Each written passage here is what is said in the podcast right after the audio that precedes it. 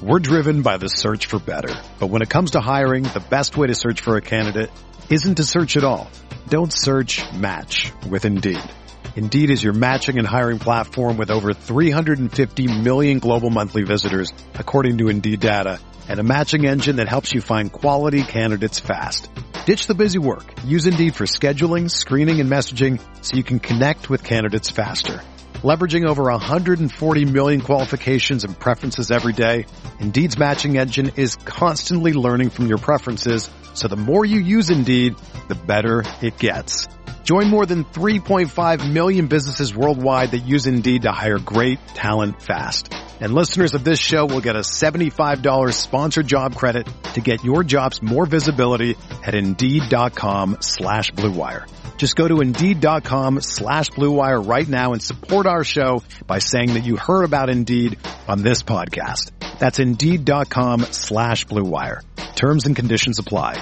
Need to hire? You need Indeed. This podcast episode is brought to you by Coors Light. These days, everything is go, go, go. It's nonstop hustle all the time. Work, friends, family expect you to be on 24-7. Well, sometimes you just need to reach for a Coors Light because it's made to chill. Coors Light is cold lagered, cold filtered, and cold packaged. It's as crisp and refreshing as the Colorado Rockies. It is literally made to chill. Coors Light is the one I choose when I need to unwind. So when you want to hit reset, reach for the beer that's made to chill. Get Coors Light in the new look delivered straight to your door with Drizzly or Instacart.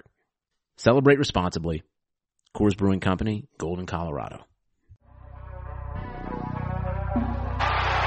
Kittle in Denver territory. Kittle is gonna go! Touchdown! Bosa's got him and a sack him back inside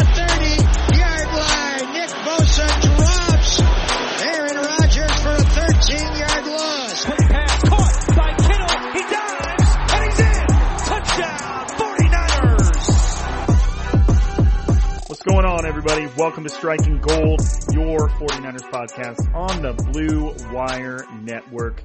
My name is Rob Lowder. I cover the 49ers for Blue Wire. Joining me tonight is my co-host, former NFL defensive back, owner of Rise Athletics and Croc Talk TV, Eric freaking Crocker. What's up, dude? Hey man, Croc Talk TV is starting to take off, man. Starting to take off. Is is is getting there. It's getting there every day. YouTube.com slash Croc Talk TV, right? I think so. Patreon.com slash Croc. Talk. And patreon.com slash Croc Talk. Yeah. I gotta put those all in, in the uh, in the beginning. Like I'll just list. I'll just start keeping a list of everything you start and do, and just when I'm like reading your intro, just hit them all. Just doom doom doom doom doom doom. Yeah, man. Constant. It, it keeps me busy. That's for sure. Got a video coming out. Ah, I wouldn't say a video about this guy, but, and we're going to get into the 49ers draft picks, but Ambry Thomas. Um, I was watching this film and there was something I noticed that I was like, you know what? This could be a teach tape video. So that's about to be coming out on YouTube tomorrow. Or Cool, by the time they, gonna by the time I'll- they listen to this, it'll be, it'll be on there. Okay, I'll make sure I uh, don't watch that. Nobody gives a shit. Oh no, I I, I clicked on uh, Twitter real quick, and it's that I still had it on the guess again video with no audio. Guess again. Uh, if you didn't see it, Crocker posted uh, one final post on Twitter to make fun of the Mac Jones stuff, and it's that clip of Patrick Mahomes' wife. I think I think they're married. Um, yelling "Guess again" after they like won the Super Bowl or something, right? Well, they didn't win. I think they were like losing and then maybe coming, trying to come back or something. And she was like, to all the people that hated on us, that doubted us and counted us out and did think we were going to come back and win this game. Guess again. You guys just have to see it. I, I mean, she does it better than me, but I didn't do the long Yeah. version. I only did the guess again part. So maybe I should post the long version for everybody. No, no, no. Nobody needs any more of that. I have it saved in my phone, so I'm just gonna use that. It is so bad, but it was perfect for what he posted it with, you know, for. But it's just genuine nails on a chalkboard. Oh, it's horrible. It's just I can like I like shudder thinking about it. I told Croc earlier I was like it's like it's like I know I don't like it, but I have to watch it. it's like, just like- it's like somebody getting hit by a bus, right? You don't want to see it, but you, it's, it's hard to turn away from it. Like, you know what I'm saying? Like, right. or something when you know something bad is about to happen, but it's like, don't watch it, but you just can't stop yourself from watching it. It's one yeah, of those things. That's exactly what it's like. It's bad. The secondhand embarrassment is like real. Like every time I see it, I'm just like, God damn it. Go away. yeah. click out, click out. So yeah, it's funny. It did its job, that's for sure. But yeah. So, um, for, uh, for some of you guys on the podcast, it's gonna feel like, it's gonna feel like you're hearing us, you're hearing from us for the first time since the first round, since the 49ers drafted Trey Lance, because I know that we got the audio posted of our reaction to the Trey Lance pick from day one that we recorded live. Well, we did another locker room session after the second and third rounds, but as you know, as of late, we've been struggling to uh, we've been struggling with the locker room app. What happens is after you do the locker room, uh, they send you the audio of everything that happened in your locker room, and uh, for pretty frequently as of late, that that audio has been getting dropped. So you know, you'll re- we'll record something for an hour and a half and then all of a sudden, boom, we just don't have it anymore. So that's the only reason you're not hearing from us. Uh, that's the only reason you didn't hear from us after the second and third rounds, but we were on there. And, um, in, in relation to the locker room map, some good news. And I, and, and I have a feeling they'll get their audio woes straightened out because we obviously love using that app, but they did release an Android beta for the locker room app. So all of you Android users listening to this pod that have been in my Twitter mentions angry that they didn't have a way to take part in locker rooms, uh, that should be solved uh, now. I mean, it's a beta, so you know, still going, you know, still improving the stuff, but you can take part in it. But anyways, the 49ers 2021 draft class, 2021 gra- draft class. Is there like any? Well, I guess let's just go from player to player. I would say like do you have like a general like thought on the whole thing? But then we just end up talking about all the players anyway. So like, you know, it. I don't. I mean, do you think do you have like a general thought about it that? I, I have a general thought that, you know, ideally coming out of drafts, you want to get three guys that'll be contributors. Like that's just kind of my train of thought. Get three guys that's going to play. I know everybody wants everybody to be superstars and stuff like that, but Right. can you have three guys that are contributors in some sort of starting type capacity? And I think when you look at their first three picks, you look at Trey Lance, uh, the, the guard who I always forget his name, but the guard from Notre Aaron Dame, Banks. Aaron Banks, and Trey Sermon. I feel like all those guys will be contributors. And I think that's like, if they're contributors, like I think they will be, everybody else, I mean, whatever, special teams, you know, whatever it may be. But those three guys, if they're contributors, it's a win. It is a win. Right. Well, and, and with me, uh, when my kind of reaction, I was on 95.7 the game earlier today, kind of talking through it. And after I just started kind of looking the, at the draft class as a whole, outside of the first pick, obviously, is everything.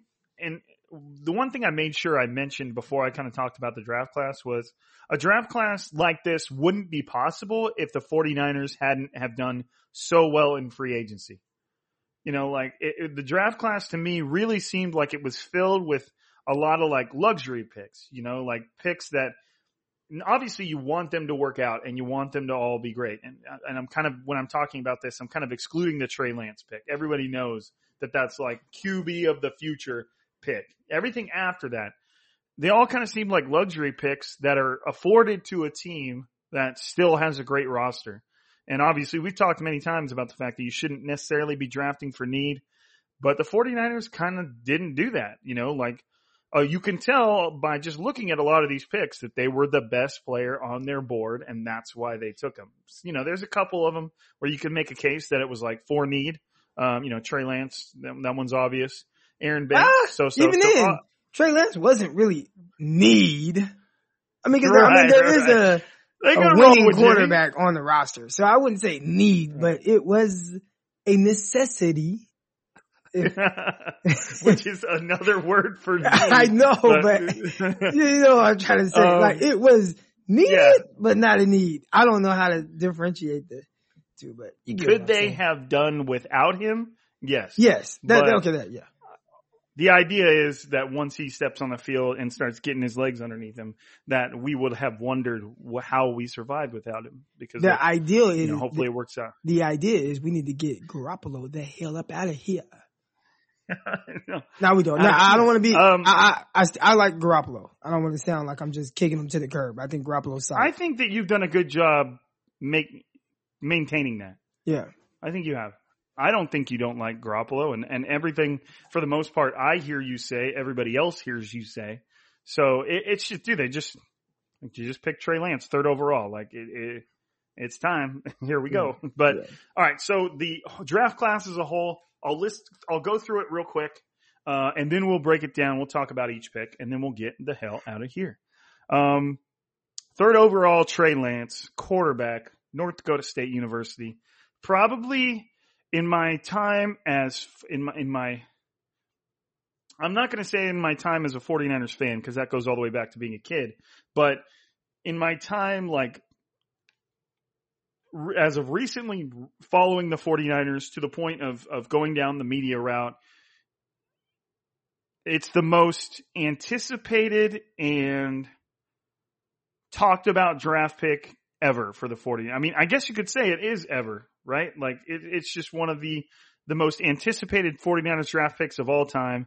You could, anybody who spends any time on Twitter could see that everybody was, I mean, if you, every, I mean, it kind of, when they first made that trade, I was like, okay, cool. The 49ers traded up to third overall. Everybody's going to know, everybody knows what they're doing. There's going to be no debate on what they should do and who they should take. And boy, was I wrong Yeah, because yeah. man, that ended up just being one of the most talked about things in 49ers Twitter ever. Like, Ever. like, like calling MTV. Kaepernick level. Like, yeah. right. Like just, It, it, it I, like- I'd say it was, no, obviously for different reasons, they were polarizing, you know, when you bring up Colin Kaepernick and you bring up this, but Right, in yeah, the sense exactly. of how they were covered, I would say it's, now, there was much more, what side are you on with the whole Colin Kaepernick thing? And he, Of I course. think he had- Rightfully so, too. Yeah, and for his reasons and everything. But this was, I mean, every time I turned on TV, they were talking about who the 49ers should take. Every time I was on Twitter, it was either a 49ers, a person that covers the 49ers to some capacity, myself, even you, I saw you get like up in arms. Like, I mean, I saw you kind of lose your cool a little bit. Chris Biderman. I mean, and it was like, you could see like, even the guys that are trying to hold it together, it was like, God damn, it better not be Mac Jones. Um, and I even think, the most boring and, and level headed people were starting to lose their cool. yeah, um, I, I think, and, and I should say, and I've said it plenty of times on the podcast, it's none of this is Mac Jones' fault. He got caught in the crossfire with this whole thing. Um, he was an innocent bystander. Uh, you know, he was someone that just should not have been mentioned in that, in that range, in the top five or even top 10 range. And I think the league told us what, how they felt about him. I think, uh, Bill Belichick told us how he felt about him. Even with Bill Belichick drafting him at 15, if he was someone who Bill Belichick is like, I gotta have this guy. That's my quarterback. I, you know, he would have traded up to get him and he did not trade up to get him. So that lets you know it's Right. like, well, we're comfortable. If he falls to us, great. We'll take him from there. We like it, you know, good value pick. But if he doesn't follow us, oh well, right? And that lets you know kind of how the league felt about him. And that, I, I feel like that's what the bigger issue was. It was never really so much about Mac Jones and if he's good or he sucks or whatever people wanted to say. It was really about where they're talking about him being drafted at, which for what his, what he is from a talent perspective, he's not a guy that should be drafted where they were trying to say. That was the issue. I think if if it would have been like 49ers take him at 12 or somebody else even taking him past that, nobody would have ever had anything bad to say about Mac Jones. There wouldn't have been all the pictures about his body everywhere and all those type of things, at least not to the same capacity. Um, I mean, 49er fans were posting videos of him like in the club, like, and then tagging the 49ers, like, is this the type of player you want? like, you know, and I'm all like- he was doing was drinking in the club. Like all he was drunk in the club. Like I'm like- every single one of us have been. I, I I've definitely done like a little damage, you know, control about like, you know, people getting on him about the DUI. Now I will say, I do feel like if it was Trey Lance or Justin Fields, I think DUI stuff definitely would have been a much bigger topic.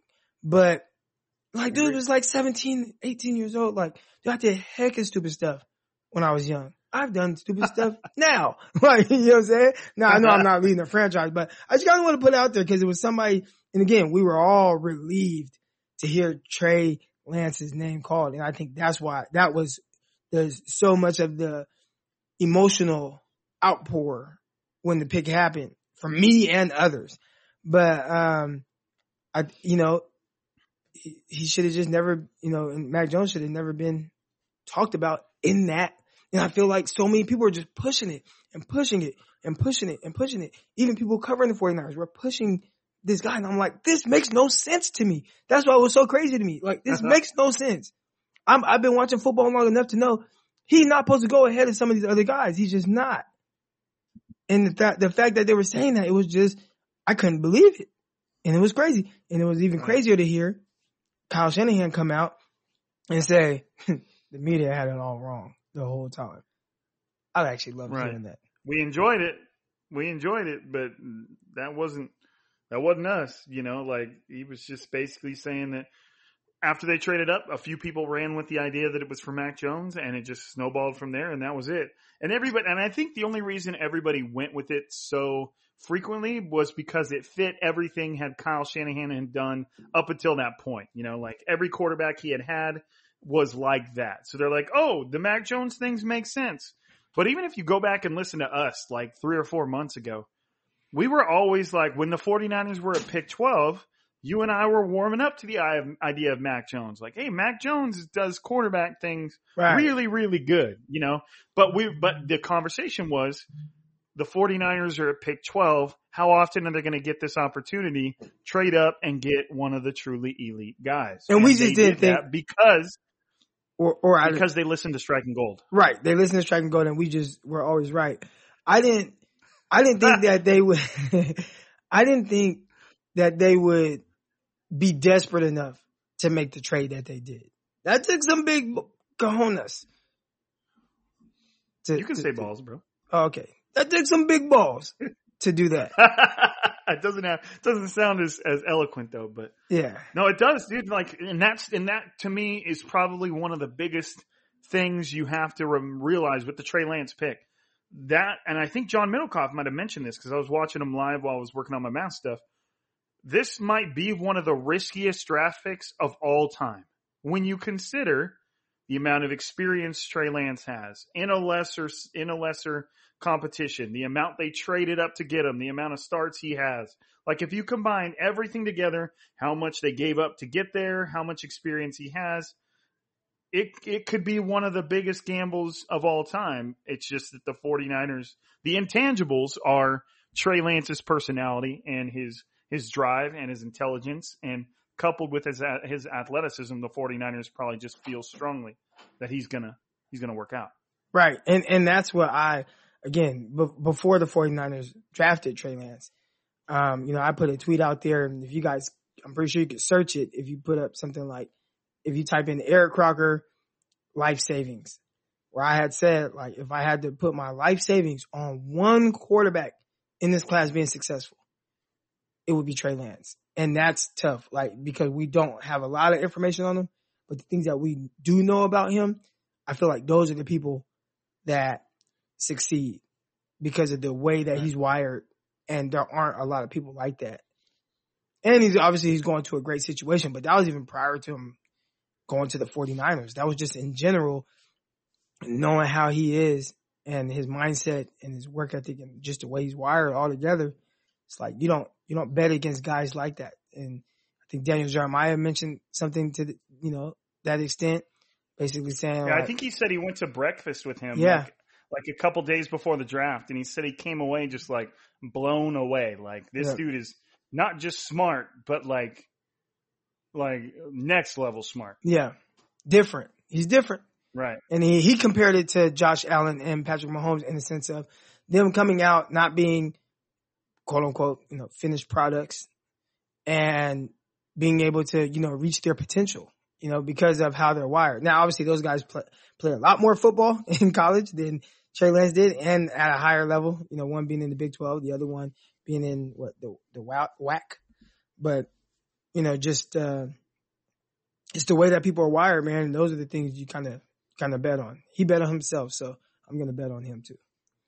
Right. Yeah, I'm looking forward to it, man. So what do you one more thing on Trey Lance before we move on to the other picks. Like what are you looking forward to seeing him? Like when you picture Trey Lance in the 49ers offense, let's say let's say a well-established Trey Lance. Let's say Trey Lance we'll we'll say that Jimmy Garoppolo starts the season, Trey Lance plays the second half, shows some flat. What are you expecting from like a Trey Lance year 2?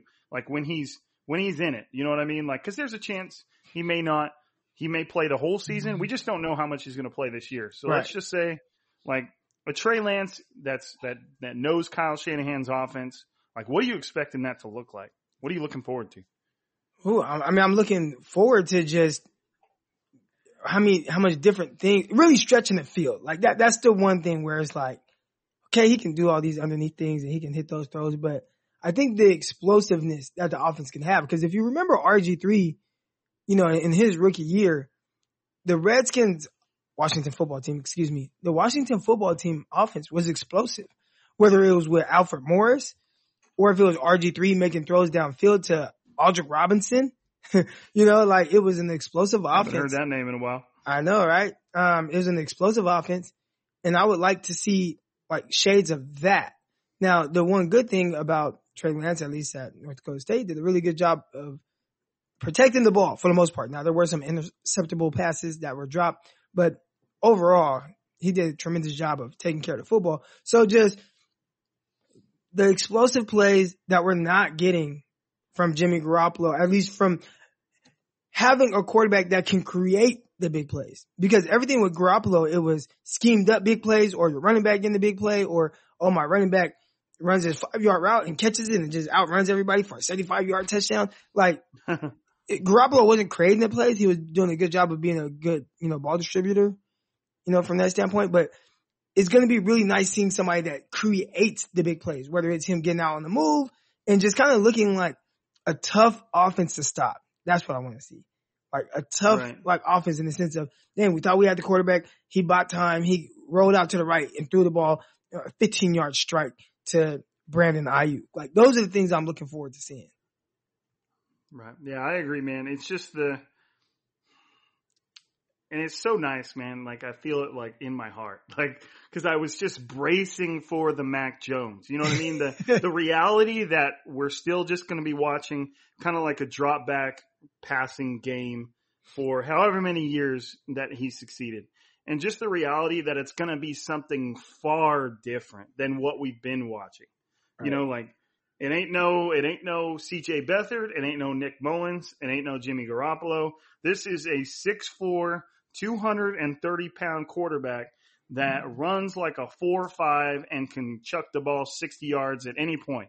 You know, like, it, it, and the, just the things that that's going to result in are just going to be fun, man. And, and I, and I, it's not even tied to the fact like of Trey Lance working out. I do think that, you know, he's got everything in front of him to keep him, uh, from failing. You know, I think he's going to do well, but it's just like you're saying, man, like the amount of things we're going to see is just going to be the amount of like the amount of 49ers fans I had in that tweet where I where I mentioned just the mobility and the the creating plays like you mentioned.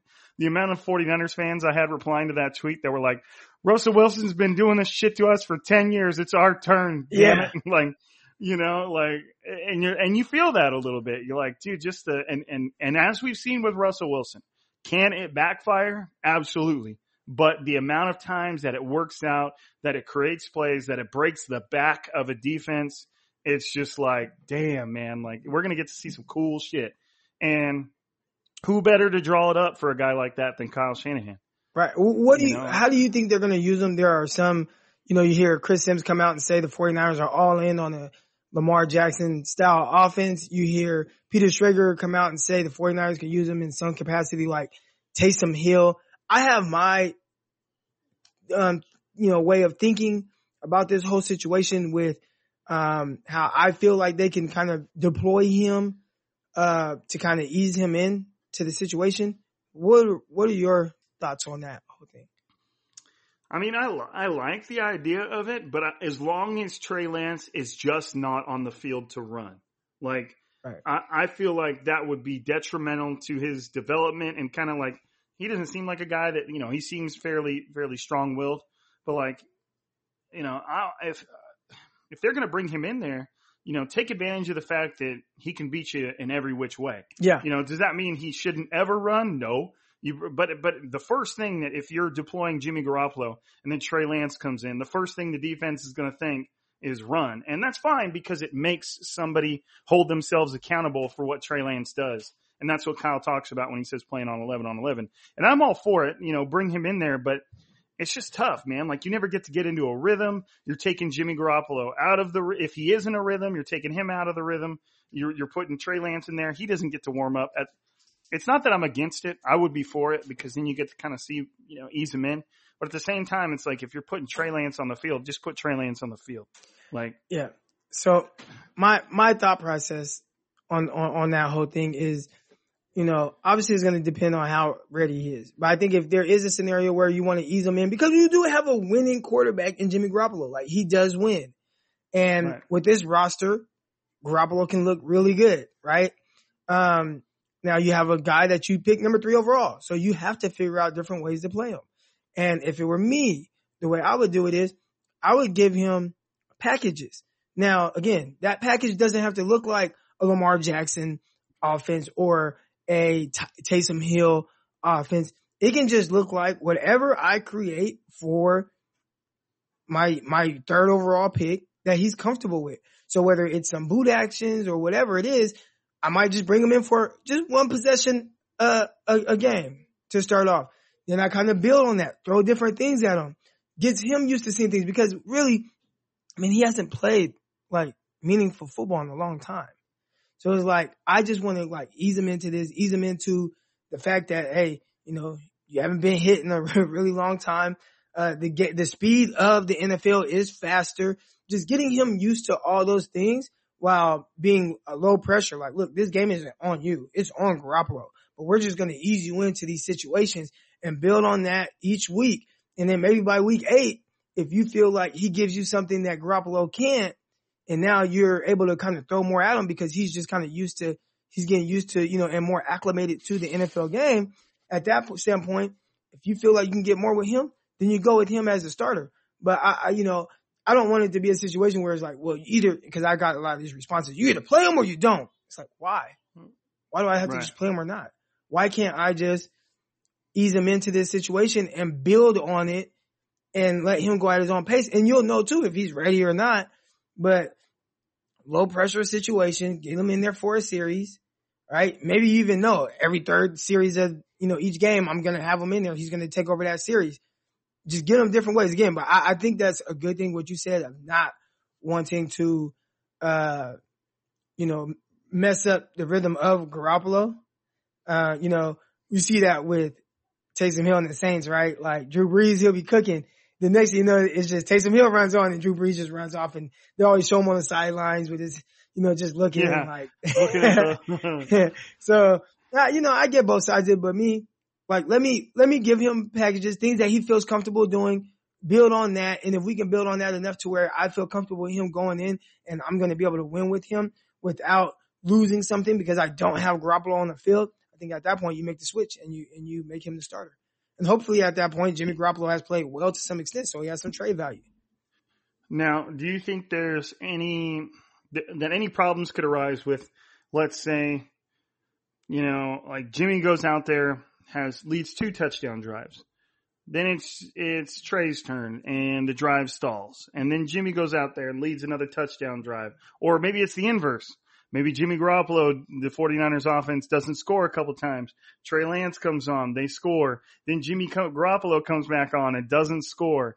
You know, like, do you see that kind of, cause obviously that could build some tension you know, with the fans, it could build some tension on the sidelines. Like, hey, why do why do we keep putting Jimmy Garoppolo out there when we haven't scored with him yet? You know, and Trey Lance came in one drive and he scored. You know, or the inverse. Like, why are we putting Trey Lance down there when Jimmy Garoppolo's getting those points? Do you see that being a problem? Well, I think the the part of putting Trey Lance out there when Jimmy's given, you know, scoring points, I think that's the easier one to explain. We drafted his third. We drafted his dude third overall. He needs in game reps. Like obviously, Right. we don't want to mess up the rhythm of Jimmy Garoppolo, and maybe he won't. Like maybe they won't do that. But hey, he needs in game reps. Like I need my third overall guy to get acclimated to this NFL game and get live reps, right? But if it's the other way around and Jimmy's not playing well he comes in, he leads the scoring drive. I, I don't think it'd take too long. Like, you know, that might go on for like a game or two. But shortly after that, if Jimmy still looks kind of clunky with the offense, his ass gonna get benched. Jimmy, But nobody Garoppolo's like, I better throw the ball downfield right here because this motherfucker is coming in here and doing it all the time. So, Yeah. I, you know, I got to match pace with him. Nobody's gonna want to put $27 million on the bench. But I think at this point, they understand, like everybody, even Jimmy understands what the situation is. They are going to play the rookie. You don't know when, but they're gonna play him. And when I mean play him, I mean start him. So Jimmy is already a dead man walking. So he's, he's just man time. walking here. Yeah. But yeah, no, I mean it's a, it's a cool conversation to have, and I don't necessarily think, you know, on the surface level, there's necessarily a wrong way to go about it. You know, if if Trey Lance just straight up whips Jimmy's ass in the offseason and becomes the starter, so be it. If Jimmy wins that battle and is the starter, so be it.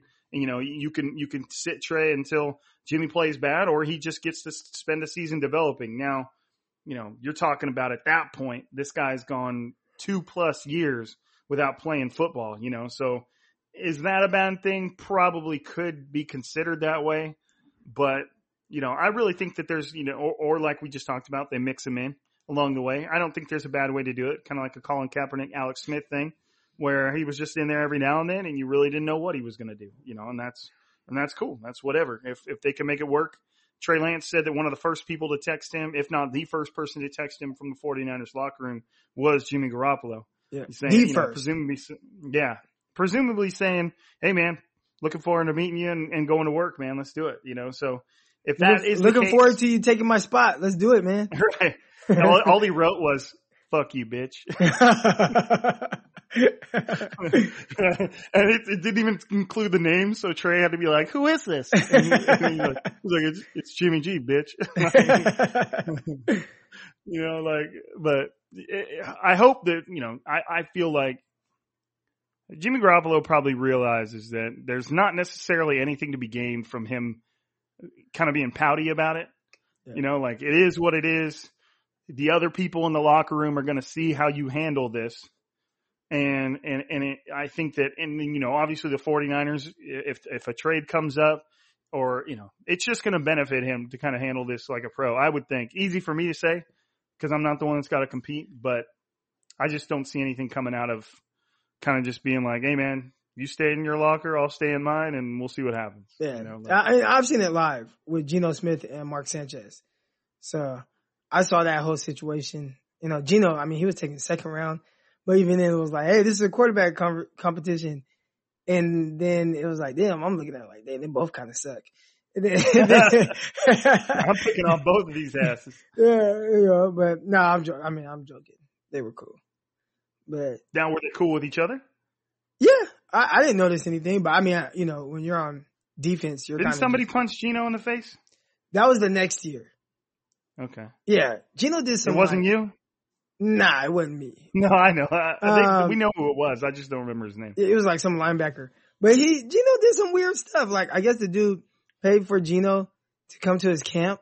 If I remember correctly, I don't want to miss you know, state what happened, but Yeah, yeah, yeah. it was like the dude, uh, paid for Geno, Geno to come to his camp. And Geno just didn't show up. So the dude's like, well, give my money back for that flight. And I guess Geno kind of just was like, man, whatever, and kind of blew him off. He blew off the wrong guy. Dude punched him in his, punched him in his stuff and broke his jaw. And I think that's when like Fitzpatrick took over and was like, they were like winning. Yeah.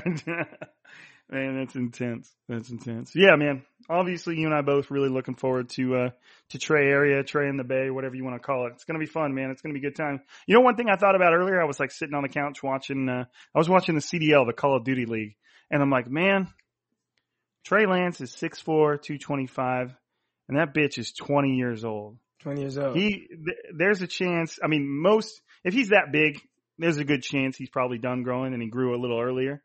But there's a chance that he ends up being 6'5", 240. You know, Yeah. like, like that's a huge dude.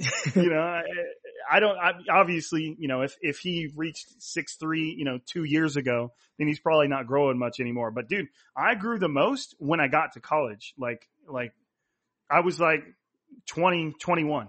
Like when I was in college, I was uh, in freshman year, I was 5'9", 140 pounds. wow. And then my sophomore year of college, not only did I start lifting weights, but I grew like three inches. So like by the time uh, I was done with my sophomore year of college, I was six foot, 180 pounds. Oh, And it was to a point where there were friends that I hadn't seen in a little while, and I and I walked went over to their house to play some video games, and I walked in the door, and they were literally like, "What the fuck?"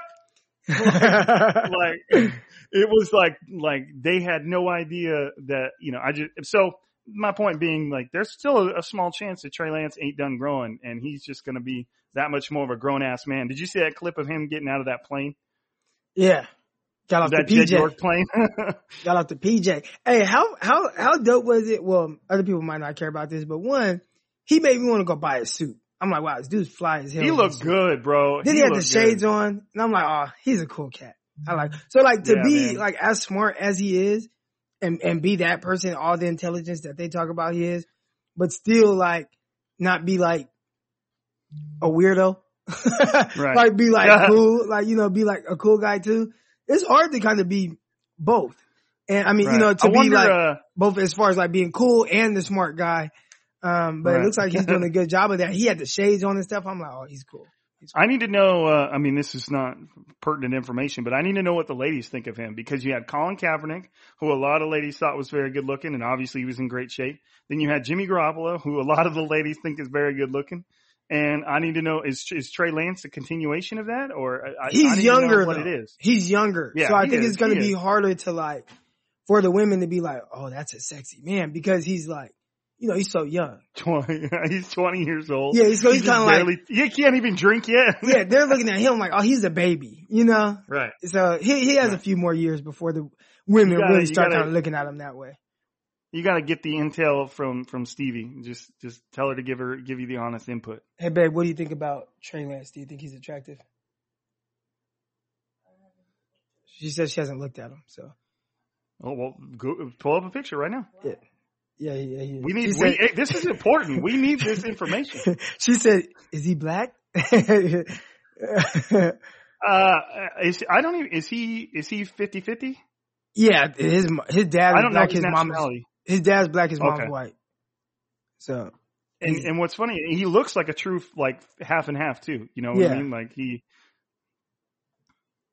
She's leaving. She's not going to give us our answer. she'll she'll see it eventually, but and then we'll just get her take. So, you, hey, anybody listening, you'll have to wait. All right. Wait, no, she poked back in.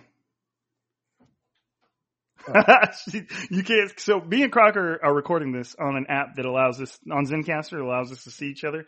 And Crocker's looking up the picture of Trey Lance, and in and uh Stevie walked out of the room, and then I said something about her leaving, and I just saw her head poke back in into the door. Um, all right, so let's keep going, Croc. Then let's keep going. Uh, Aaron Banks, what did I mean? What's your take on that pick? What does it mean? You know what? Just thoughts. I was shocked. I was shocked to see the 49ers take an offensive lineman. And be, because I, I've been like the main, I guess like advocate against taking offensive lineman. And not so much that I'm against it. It's just like, ah, I don't think they'll do it. Why? I thought they had the set offensive line when you look at, you know, your left tackle, sold up right with Trent Williams. Uh, left guard, all right, doing great there with Laken Tomlinson. Center, just signed a guy to a couple years, uh, contract, uh, Alex Mack. Right guard is definitely the biggest question mark and definitely the area where most people feel like, oh, we need to improve. But I just thought like, okay, you got your right tackle. You just, um, you know, you're picking up his fifth year option. So right guard was the only position where I'm like, eh, maybe. But now I'm just looking at like, well, Brunskill's not bad. And if we believe in development, You know, you just drafted uh, McKivitz last year. You, you know, you drafted Skule the year before that. And I'm just like, man, like you, you get Shon Coleman back. He's kind of like that swing guy. So I'm just like, I felt like that's a solid eight guys. And like that should be good enough to where it's like, well, do you draft an offensive lineman? I just didn't think so. So I never saw that coming. The fact that they did do that, um, I was just like, how the hell do you do that over Terrace Marshall? That's right there. You know me. I'm like, if Terrace Marshall's there, you gotta take him. You gotta take Right. Terrace Marshall. Um, I know a lot of people are like receiver, but I look at it like, dude, you got Deebo Samuel, Aiyuk, and then whoever the hell else. Like, it's just a bunch of, I don't want to say just a bunch of names, but you got Sanu. Like, all right, we'll see if he makes it. Um, you got Richie James. Hurd's been hurt. Jauan Jennings hurt. Like, you know, and it's just like, what type of impact are they going to make? But when you have an opportunity to get a guy like Terrence Marshall, 6'3", 205 pounds, runs a 4'3", lines up outside, inside. I'm like, how do you not take him? Uh, he's the red zone threat. 49 has been missing. Had it with, he's like a, he's like Kendrick Bourne. If Kendrick Bourne was bigger and hella more talented. so really he's not like Kendrick Bourne, more. but he brings you a lot of the same thing. And again, I like Kendrick Bourne, justice for KB. You guys already know. But this, you know. Kendrick Bourne was an undrafted guy. This is a guy who possesses an enormous amount of talent. Um, so I was just like, how do you, so when they, when they drafted right guard or left guard, they're pretty sure they're going to play him at right guard. That was my first initial reaction. But I, I, I like the pick in the sense of what it means, right? I build in the trenches, do those things. This is supposed to be a big, nasty guy. You got Trey Lance, you know, I'm pretty sure there's going to be some power offense element to this. Um, you know, open up the run game, all that, whatever he fits at. Okay. I, I get the, I get it in theory what they did, but I definitely was shocked because I wasn't expecting to take an offensive lineman. They took two, I think. Yeah, they did. Uh, to me, it was just. I mean, I, I really don't know necessarily what he adds to the run game. You know, Daniel Jeremiah that the 49ers no, normally kind of employ. But at the same time, maybe it had more to do with his pass protection, which is supposed to be pretty good. And, you know, I, I'm not necessarily against the pick by any means. I, it's whatever. I feel, I, I remember saying that not too long ago saying, look, if like, if all else fails, just draft good offensive linemen. And the same thing goes for defensive linemen too. Like, it, it- it just has a quick payoff. You know, having a good offensive line pays off, pays, pays big dividends. Same thing with defensive line. Everybody hated all those defensive linemen pick over and over for the 49ers and look how that worked out. You know what I Hmm. mean? Like I feel the same way about offensive line. Now, could you, is there overkill? Sure. But if Aaron Banks comes in, wins the job at right guard and the, and, you know, is keeping the quarterback clean, whether it's Jimmy Garoppolo or a brand new Trey Lance who shouldn't have to worry about pressure among other things, you know, uh, and I know that interior pressure was a big part of the 49ers problems last year. You know, it, it might have lost them the Super Bowl with Chris Jones going to work in there. So, you know, if the 49ers were tired of that interior pressure, um, whether it's, you know, obviously interior pressure, it's bad for Jimmy Garoppolo who can't go anywhere and it's bad for Trey Lance who's just trying to get his feet under him. So, I mean, I was, I was neither here nor there on the pick. Uh, it was fine with me, but we'll see. I'm assuming he, the 49ers know he's going to win that job, but I'm not mad Mhm. at the thoughts of upgrading at the right guard position. Not at all. It just was something that caught me off guard, and I know Terry Yeah. Marshall was there, but I'm not. I'm not mad at it. I'm not mad at it. yeah, yeah, yeah. Protect the quarterback. Ma- yeah, keep keep keep your quarterback upright. And one underrated part, even about the run game from the 49ers, we talked about on the pod. The our running backs sprung off some big runs, but a lot of the times, remember, the run blocking wasn't great. If you kind of remember, like Right. watching them for games. So if they can improve on that, um, on to an off, you know, with a, a run game that's been, you know, really good statistically, uh, that'd be a great pick. Yeah, I agree. I agree. All right, let's keep it going. Um, Trey Sermon, man. Trey Sermon. There's an interesting pick for you that we did not expect. So a little bit of backstory, context behind the Trey Sermon pick. The 49ers had two fourth round picks. One of them they picked up when they traded back five spots in the second round from 43 to 48 with the Raiders and their seventh round pick was turned into a fourth round pick. which is so great trade. You know, like I, I thought that was that was money. Um, and they and so they had two fourth round picks. They took both of those fourth round picks, traded them to the Rams for pick number eighty eight. So they didn't trade up. Well, I mean, they did, but it wasn't a normal trade up. Normally you take a third round pick, you couple it with a fifth round pick, and your third round pick becomes higher. This time they just took two fourth round picks and said, here, you take these. We'll take that third round pick. That's what they did. And they took Trey Sermon, running back out of Ohio State. What'd you think, man? shocked again. Did not see him taking a running back. I was just, Nope. you know, I was just talking about him like, I was him taking running back. Like, I, I missed, I whiffed big time on this draft. Usually they, uh, my thinking and, and their thinking pretty much aligns for the most part.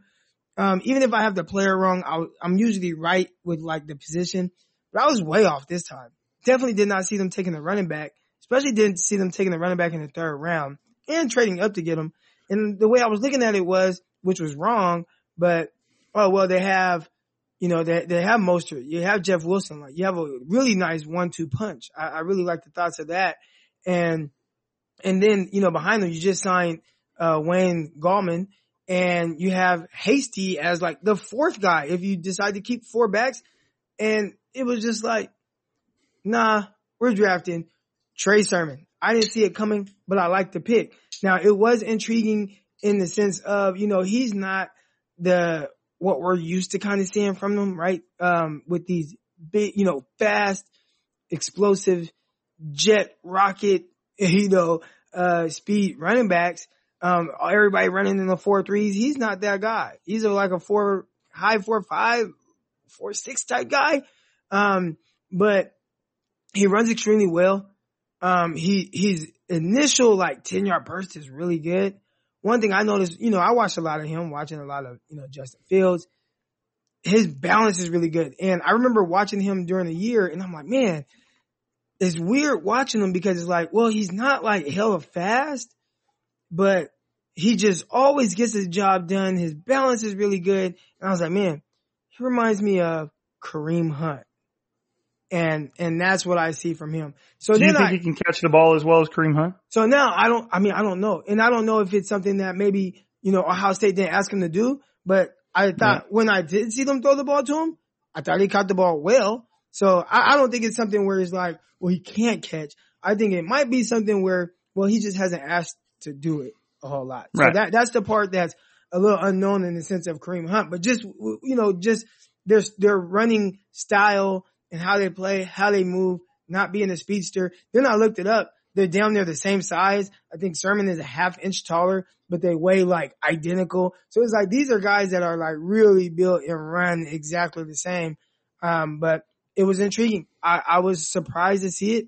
Never saw it coming. And now I'm looking at it like, okay, well, what, what did I miss? And what I missed is all their running backs outside of like Hasty is on, they're on the last year of their contract. Yep, that's what. If if you didn't mention it, I was. Yeah. Yeah, so I mean that's to me that's that's that's almost the main point. You know, is is Raheem Mostert one year left on his deal. Uh, Wayne Gallman was signed to a one year deal. Fred, Jeff Wilson Jr. was signed to a one year deal, and so you know the bulk of the 49ers backfield uh, is going to be gone next year. And if you look at the 49ers draft class this year, not to jump ahead a little bit, but the 49ers also drafted Elijah Mitchell uh, in the sixth round, who is a little bit more kind of a running back that we would expect uh, from Kyle Shanahan. And what's interesting, when I was watching Elijah Mitchell, I was like, man, this guy, guy kind of runs a little bit like Raheem Mostert, like a little upright, hella quick, deceivingly quick because he's got a big build and Raheem's got a big build and they're both hella fast. And I'm like, man, like, and if you look at Trey Sermon and Elijah Mitchell, you're like, okay, there's the 49ers running backs for the next four years.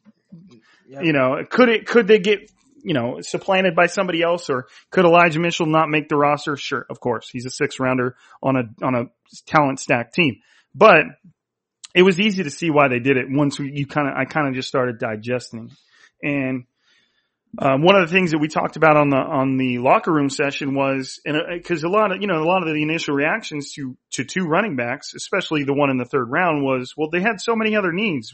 Why would they take a running back there? And I kind of had to explain to him. And even John Lynch mentioned it in an interview he did with Kiana was like, look, we have a draft board and that's not all we go off of. But when it came, when it came time to pick or when it came, when we were looking at that draft board, Trey Sermon was just chilling way up there, you know, and, and all these players had come off the board behind him. And, you know, the ultimate goal for a team is to draft the best player you can get. And you don't want to deliberately turn down good football players, especially ones that are rated much higher because you know that you need a corner. You know what I mean? Cause then you're deliberately turning down good football talent just to fulfill your short term needs. And that's not really how good teams are built. So, you know, if you're wondering why the 49ers would take a running back at, in the third round, you just picture a draft board where, you know, picture most of you guys have done fantasy drafts. Imagine if you didn't necessarily need a wide receiver for your team, but as the board was playing out, you're like, holy shit, this receiver should have been drafted uh, two rounds ago, but he's still chilling there. I know I don't necessarily need a receiver, receiver, but he's going to get me some points, so I'll just take him. And that's kind of how it is. It's like we don't necessarily need this running back, but we have him very highly graded. He's still up there. I'm not going to take this lesser football player in my eyes just because I need him when I could have that guy. So Yeah. it's, Yeah. you know, it's just getting good football players. So, and then to your, you know, more on Trey Sermon, like that, one of the more unique running backs I've watched in a while. Yeah. Like that dude, that dude has some crazy ass balance and he just bounces off people and he's a big guy himself. I think he's six, six foot, 215, Yeah. but like, dude, like nobody could tackle that guy. Like very rarely was he just hit and that was the end of the play. You know, in, like in the would, scouting community that I've kind of been accepted into, they call that Well, if you if you weren't accepted into it, you have taken your sledgehammer and broken into it. Either Yeah, way, yeah. bro. yeah, and that um, they call that contact balance. I'm still learning the scouting terms, but I like that. call it. Contact balance. And and he has that like ten out of ten, yeah, yeah, like maxed out. he does. And and and if you and I, you brought up the the the burst, I think his ten yard splits were the same as like Raheem. Some some. Oh wow, was it? So the thing, I, like I, that. I don't know. I, I just really go off a lot of what I see. So like what, Right. what, what I was saying with him is, I I've noticed while watching him those first ten yards, he gets up in there, he puts his foot in the ground, he gets north really quick. So that was one thing I just I just I liked I liked that, and he does a really Right. good job of making guys miss in the phone booth, as I like to say. Um, in short areas where he's not just this stiff runner. Like, right, if you looked at, uh, was John, James Conner? Is that his name? The running back from, that was with Yeah. Pittsburgh? from Pittsburgh, yeah. he was more of like this stiff runner. It's like one cut but stiff. This guy is he has some nice. Even Raheem Mostert, he's like one cut. He's, he's a little stiff. This, this this guy has some nice wiggle to him for somebody that runs with that kind of power, but definitely is not the burner like like Raheem Mostert. So I think he has to be a little bit more creative um, with how he runs. But I like it. I, I, I liked him when he was running this year. It took him a while to kind of get going. He started off slow. I watched all those games. Um, he started off slow, but once he started going, you watched that Northwestern game. I don't know if you've watched that game. Watch him against Northwestern, and they were a legit defense, one of the top defenses in college football. He ran for over 300 yards, and it was crazy. I mean, he put the team Yeah. and and Justin Fields jump on my back. I got all y'all, and he just went crazy. Watch that. I'm pretty sure 49ers watched that like, God damn, we got to get this guy. Right. I mean, throughout his entire college career, he averaged 6.5 yards a carry. Scored 26 times. You know, uh, just might have had other running backs in the backfield that we just kind of sharing time with because he, doesn't necessarily, I mean, this year, he, I mean, this last season, he averaged seven and a half yards a carry. Like that's a little absurd. So, um, I mean, I'm excited to see what he does. It, it's interesting. I've, I've never really seen a running back like him that just bounces off people and just makes people miss. He's got great vision, good balance. He's, he makes great cuts. He's got good jump cuts. So You I'm know- looking forward to, to watching him. Here's another guy real quick, um, and then we can kind of get off of him, but, um, another guy to kind of, I don't want to say compare him to, like, as if they're identical, but there could be some similarities if I really went back and watched this guy when he was a rookie. But Alfred Morris. Alfred Morris was what, a seventh Yeah. round or undrafted, uh, running back who like led the NFL in like rushing or was up there. He had like 600 1600 rushing yards as a rookie and he was not a burner. But it's somebody that has a similar running style and probably just understands, you know, when they start to run those, you know, outside zone reads and all that where Trey Lance can keep it or he can give to Sermon and Sermon can kind of take off and, and, and do the rest. You guys remember that one play where that kind of, I don't want to say has gone viral, but people have showed a lot of it throughout this process of Justin Fields running downfield after, you know, and then blocking the guy Yeah. at the very end. Well, that was Trey Sermon that actually ran the ball and scored the touchdown. All right, so th- these next two are yours. With the third pick, the, the, at the very end of the third round, they drafted Ambry Thomas, quarterback out of Michigan. And then in the fifth round, they drafted, we're just calling him Demo Lenoir, cornerback out of Oregon, right? Yeah. Okay, so tell me about those two. Tell, just tell me, you know, what do you think their roles are going to be? What are they good at? All that good stuff. All right. So, Ambry Thomas, he's definitely a primarily uh, press cornerback.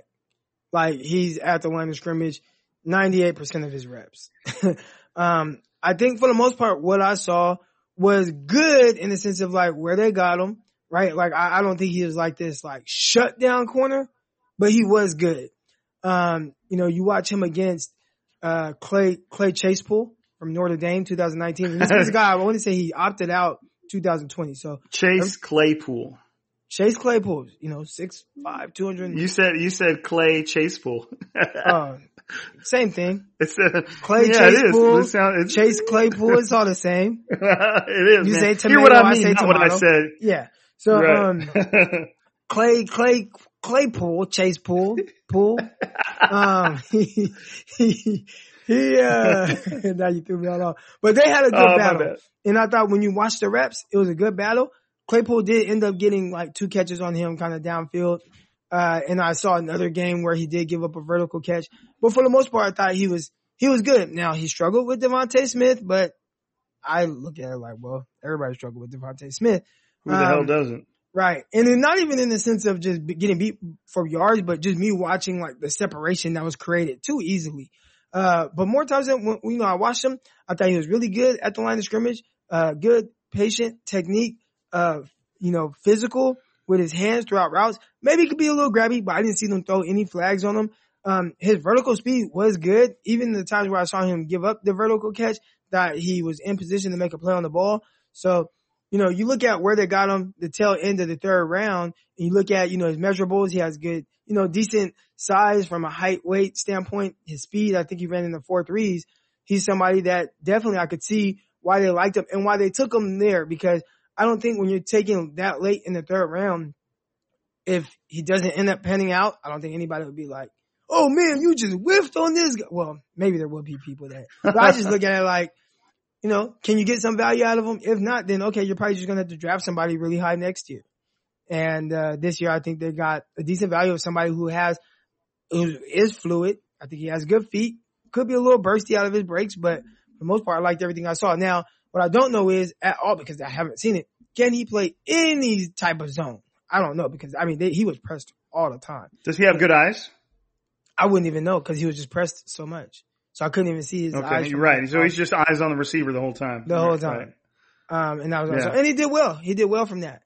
Um, and there, uh, there were a couple reps. I remember one time watching him play, play and I was like, dang, pressure key, visual key, bang. That was really good. So there was one play where he like squeezed a route with his hands. They threw a, a, a ball into the flats. He came off of that and like had a really good tackle on the running back. So those are things you want to see. Now, as far as, uh, D, Demo, and I'm, I'm not even going to try to say his Diam, Diamadore, Diam, Diam, Diamoto. Yeah, Diamadore. Diamadore. I asked him before Yeah, how do you, how do you say his name, and he just said you can just say Demo. I'm like, all right, Demo uh, Demo Lenoir. Um, Even John Lynch was like, Demo, I don't know how to say his name yet. yeah. So he he was. Um, I watched him in 2019, and I was like, ah, this it's not that good. It's a little up and down. You know, he was wearing number six. Well, first, actually, let me go back because at first he wore number 15. So in number 15, he was locking up N'Keal Harry. Now I posted those clips of him covering N'Keal Harry, and now the narrative out there because it's N'Keal Harry, or anybody can cover N'Keal Harry. Everybody, and I'm like, you guys were not saying this when N'Keal Harry was coming out of college. I was. He was he, N'Keal Harry was drafted in the first round because everybody could cover him. Right. Now I was saying I don't like him, but everybody else loved him. Um, but, uh, I mean, he was locking up N'Keal Harry. I thought he did a tremendous job on him from off coverage and press. Boom. So that's a plus. And that was early in his career. Then he switched to number six. Thought he struggled a little bit in the six. Right. Um, it was, it, it was, it was up and down. It was up and down a little bit, uh, especially against teams like USC and some of these other games I watched. I watched a good amount of games. And then going to 2020 and I watched him against Stanford, against Simi Fehoko, who I think is a really legit receiver that Dallas Cowboys got. And I mean, it was everything that you want to see from a cornerback. So I don't know exactly who he is just yet. I know he possesses the ability to be good. Um, I think he is a guy that could potentially be good for you. Really, both of those guys, I think they have potential. There are guys that the 49ers have drafted before, and I'm just like, oh, I don't like that guy. Uh, Tim Harris, ah, I didn't care before Tim Harris's film.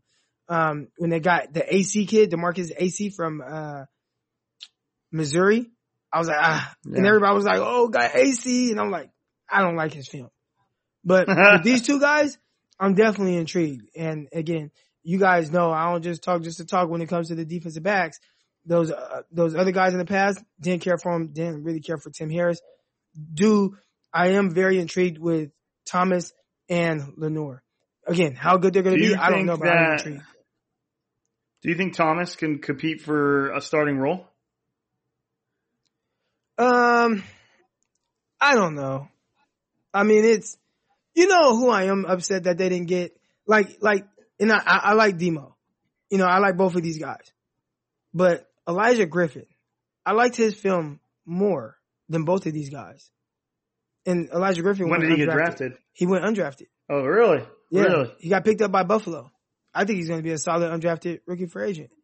I Your liked boy Newsom went real early. Yeah, but he's a he's a big dog. I expect. I know, I know, but I mean, you were you were talking about him for for quite a while, even before you know they started to pick up. But all right, so the one prospect, well, okay, no disrespect, we got Jaylon Moore.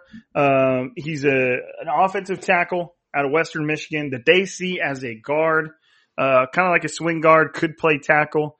Uh, I don't, I don't, you know, I, I don't know anything significant about him. Uh, I don't know if he'll compete for a starting role, but at the very least, you know, a player drafted in the fifth round, if he can become a quality backup or compete for a starting role, then, you know, you've done your business. Um, now the last one, and maybe I was asked this earlier on the radio, who my favorite pick would be, or maybe the one I was most intrigued by, uh, Talanoa Hufanga out of USC, a safety who, you know, 6'1", 215, only played six games last year. I think he struggled with a little collarbone injury. Um, I think he broke it in, the past, but I I don't know if that was that season. Played six games, only played in six games, but got 62 tackles, five and a half tackles for loss, three sacks, and four picks, and a pass breakup. Like, Playmaker. and from what I started watching, like, dude, he was, he was a baller. And I think he might have fallen a little bit due to some injury concerns. I think he has a pair of, of collarbone injuries, like one broken, one like not quite that bad, you know, like contact injuries, you know, like stuff that, that kind of makes you pause a little bit. But I mean, this is a guy that I could see finding a role, depending on how he plays, relatively early. You know, like whether it's giving Tartt a run for his money. Now Tartt's hella good.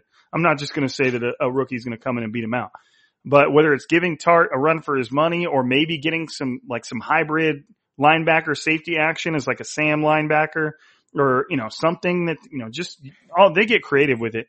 And we have no idea how creative, um, DeMeco Ryans is going to be. Right. You know, he was a linebacker, so we'll see what he does. But what do you think about? Did you you get a chance to watch him? What do you think about him? I, I've watched a little bit, um, especially when I was um, doing film study on like Elijah Griffin. Um, he popped a few times where he was making plays. Um, I know there was one play he had like a nice interception um, when I was Yeah. watching the film. I think the the knock on him is he's just not like a freak athlete. and I didn't looks- see any of his testing stuff. Yeah, I don't think his testing was was all that great. You could look that up and see what his measurables were to his height, weight, and then his like speed. I think those are the things that are like the biggest knock on him. But ultimately, I mean, he's a playmaker. That's for sure. And my guy, my my guy Chris, aka Roscoe's, he was really high on him. I mean, he's been telling me about. He was like, "Don't watch his 2019. 2019 wasn't that good. 2020, watch him. Like he's great." The the issue with him is going to be, is he going to be somebody that can play in space in the NFL? If not, how exactly do you utilize him? Because I know you talked about Jaquiski Tartt, but Tartt, you can you can do whatever with Tartt. Like he has the Right. ability to cover at any level of the field. He could play man. Obviously, like he's not somebody you just want to leave on islands all the time. But Tartt is a good coverage guy, and he has like this really. Tartt is a big dude. I think people miss that part. Like Tartt is like 6'2", 225 pounds or something like that for a safety. He's right? big. Yeah, he's he's real big. Um, and he's a big athlete. That's why he went second round. Like he ran extremely well, uh, for somebody his size. So, um, he's not like Tartt, but I will like to see like what his size is to see if he can be more of a hybrid, uh, wheel slash, um, slash strong safety. And he made a comment about how he wants to go to the Pro Bowl as a rookie off of special teams. So I think that's Yeah. going to be the way he makes his niche in the league, um, starting off, especially until he figures out, you know, all the other stuff. But it's good to have guys like that on special teams too, because again, playmakers make plays no matter where they are, whether it's special teams or Right. others. So I, I could see him, you know, doing some good things if he has that type of mindset. I mean, shit. Look at what how Raheem conducted himself on special teams. right. Like that dude was always all a, up in it. should have been a play, uh, a pro bowler. Yeah, he was he was elite. So okay, so on uh, Chad Reuter's no Lance Zierlein's NFL profile for uh for Hufanga for the weaknesses, he did break his right collarbone twice, and he dislocated the shoulder on the same side. So Damn. you know wha- whatever, however he tackles, that's you know that's that's the reason that's happening. You know he's probably right-handed, probably leads with his right shoulder a lot of the times, and it's it's obviously taken a pounding. Um, he suffered a concussion in 2019, whatever, like that, that, not necessarily, you know, if it was repeated concussions, then obviously that's something, but, um, so, you know, its durability will be a concern due to his aggressive style. Um, but yeah, he, I mean, it doesn't really have his testing numbers. He's, he's 6'1", 200 pounds, 32 inch arms, 10 inch hands, all that good stuff, but they don't really have his testing numbers on him. Mm. Um, so I just the way he played was intriguing, and and will you know will he be able to get over the injury hump? We'll see.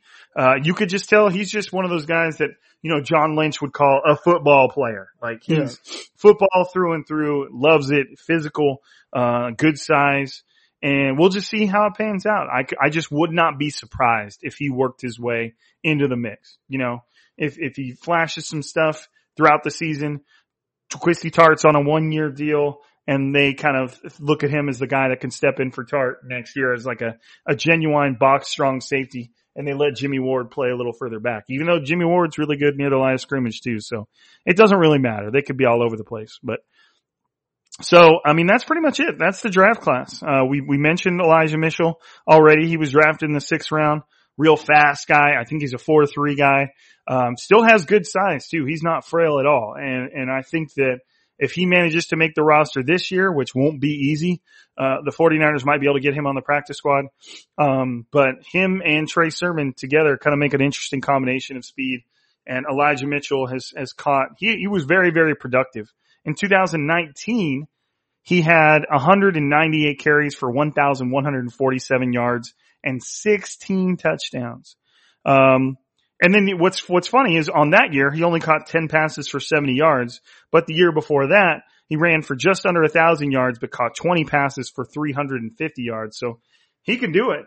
You know, he can, he can definitely catch passes. And I think Trey Sermon can too. He just, like you said, wasn't asked to do it as much. Yeah. So, um, overall a pretty interesting draft class. I'm not going to say it's good or bad. Obviously, you know, that takes time. And the big takeaway is, of course, Trey Lance. Like that is, I'm not going to say it's all that matters because there's, there's, you know, six other players on here, seven other players on here that all matter and could have a huge impact on this roster. But the biggest linchpin for this entire class is Trey Lance. You know, does Trey Lance work out? Does he pan out to be what they think he could be?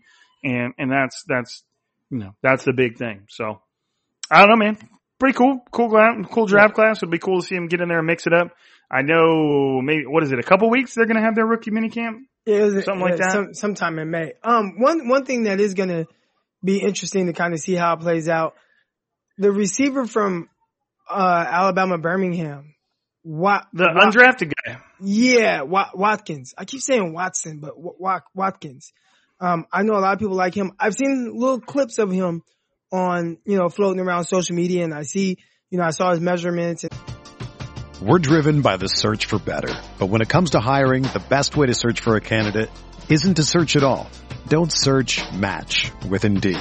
Indeed is your matching and hiring platform with over 350 million global monthly visitors, according to Indeed data, and a matching engine that helps you find quality candidates fast. Ditch the busy work. Use Indeed for scheduling, screening, and messaging so you can connect with candidates faster. Leveraging over 140 million qualifications and preferences every day, Indeed's matching engine is constantly learning from your preferences, so the more you use Indeed, the better it gets.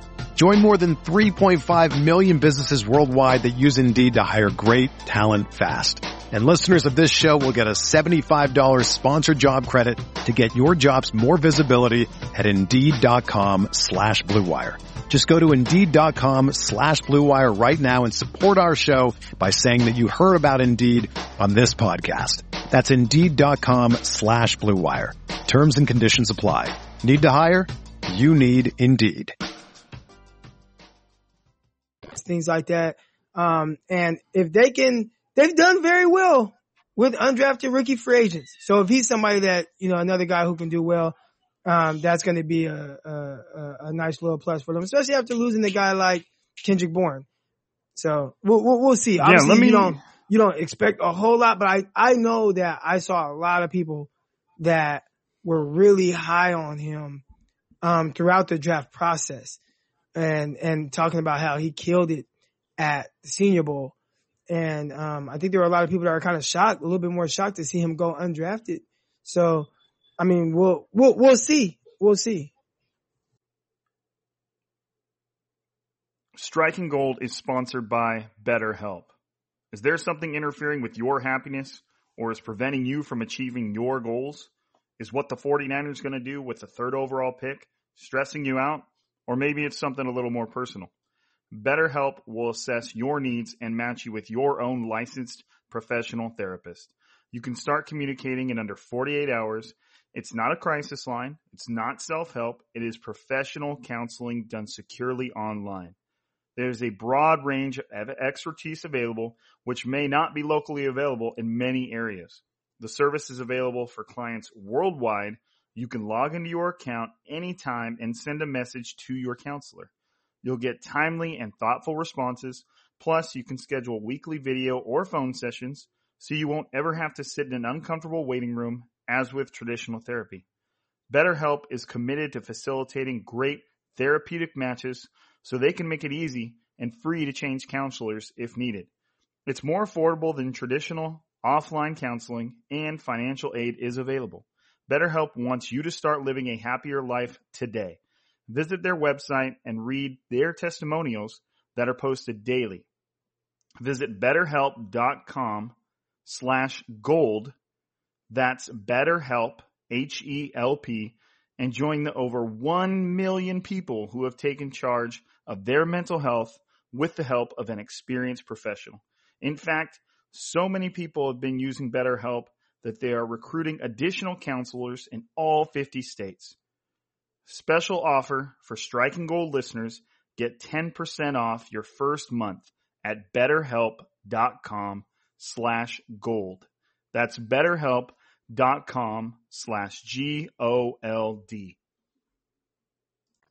Yeah, I, I wanted to, my buddy Jared Brown, who actually does some scouting stuff for Matt Miller, um, he jumped into our Niners Wire because we have a group chat that has all the former Niners Wire writers. It's me, Chris Biderman, Kyle Madsen, and Jared Brown.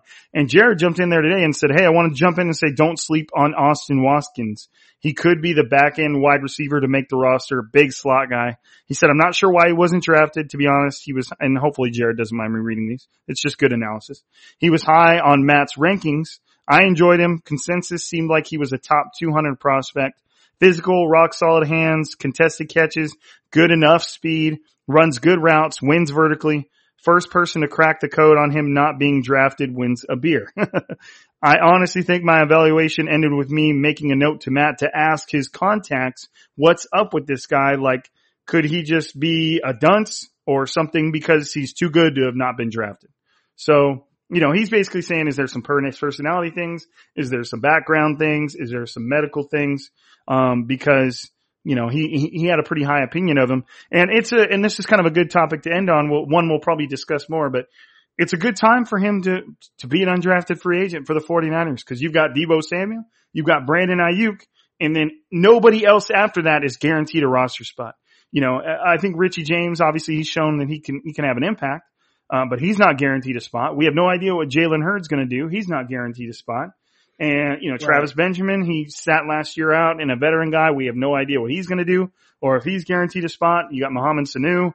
He was, they signed him last year and then cut him like two weeks later. So he's not guaranteed a spot. So if, um, Mr. Watkins was ever going to try and make the, the roster as an undrafted free agent, it's a good year to do it. The, yeah, this, I think he has good is, size too.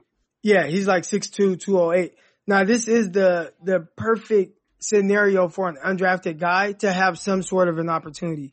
And usually, you know, when you are undrafted, the odds are definitely not in your favor, you know, to make the roster. But, um, we've seen guys, you know, make the roster as being undrafted guys with the 49ers and have some level of success or do well.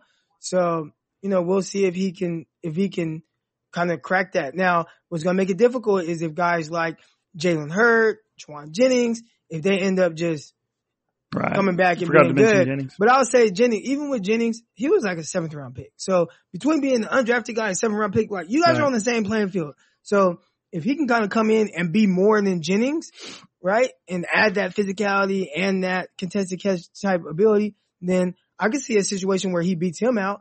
It is going to be he he definitely is going to have an opportunity to make this roster, um, more so than probably m- most rosters around the league. And we keep forgetting the Sherfield guy. I always forget that we have him as well. The Sherfield, um, we got him. Oh, from- the guy they signed from the Cardinals. Yeah, got Sherfield, and we'll see because he has special teams value.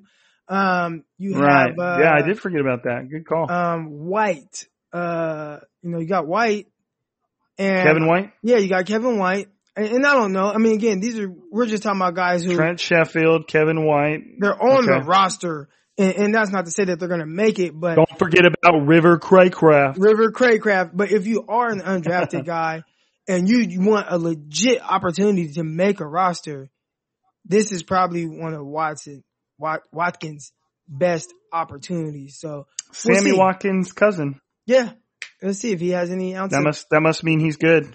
yeah, But um, interesting and interestingly enough, Lance Zierlein's you know his little NFL.com draft profile, he has him uh, his draft projection as a four to fifth, fourth or fifth round pick.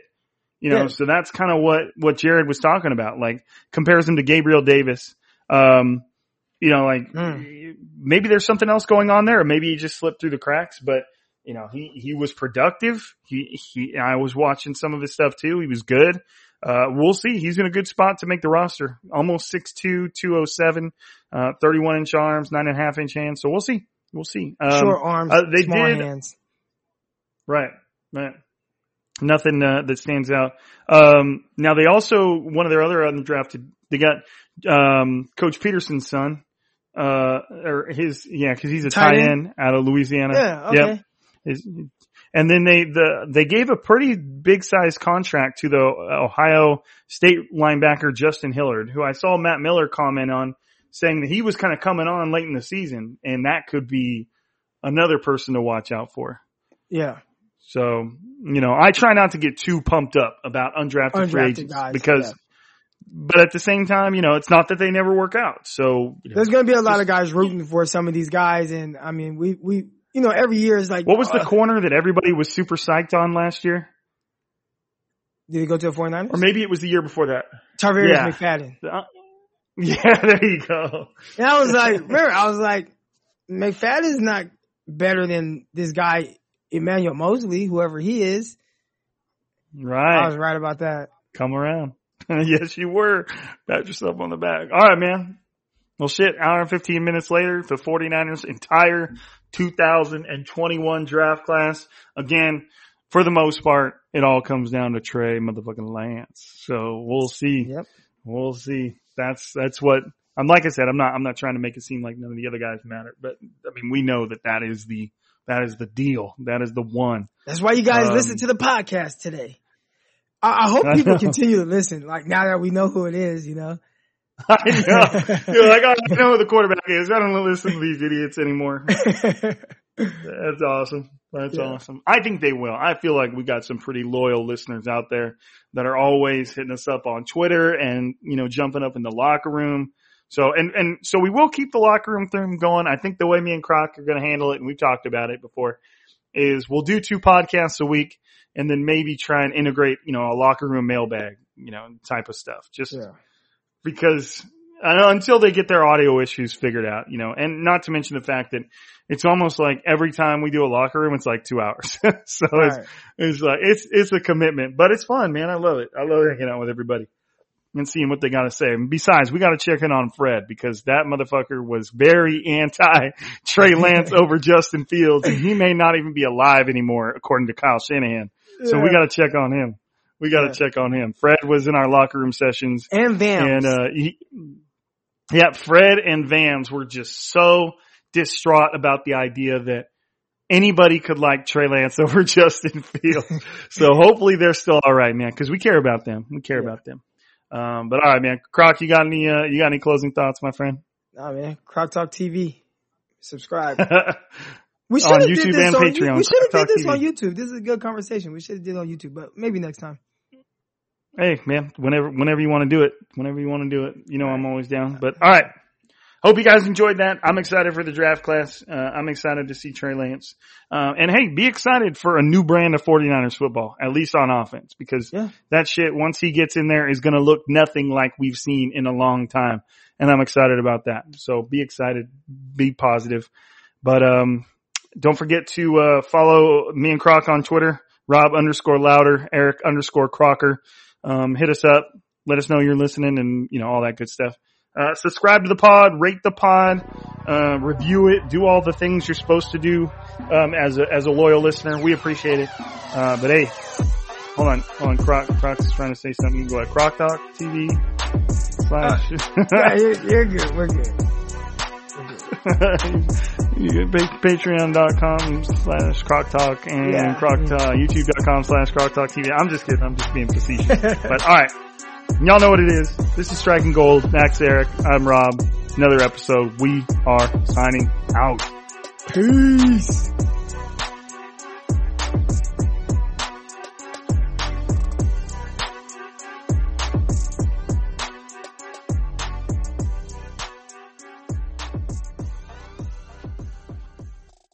Whether you're a world-class athlete or a podcaster like me, we all understand the importance of mental and physical well-being and proper recovery for top-notch performance. That's why I'm excited that Unifyd Healing is sponsoring podcasts on the Blue Wire Network. Unifyd Healing is a new and super innovative global network of wellness centers powered by Energy Enhancement System, or EE System. If you haven't heard of the EE System yet, then you'll want to listen up. This technology promotes wellness, deep relaxation, purification, and rejuvenation. Wherever you are across the globe, access to a center is easy and affordable.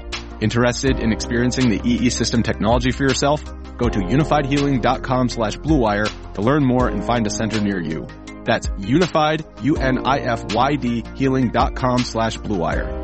No material or testimonials on the Unifyd Healing website are intended to be viewed as medical advice or a substitute for professional medical advice, diagnosis, or treatment.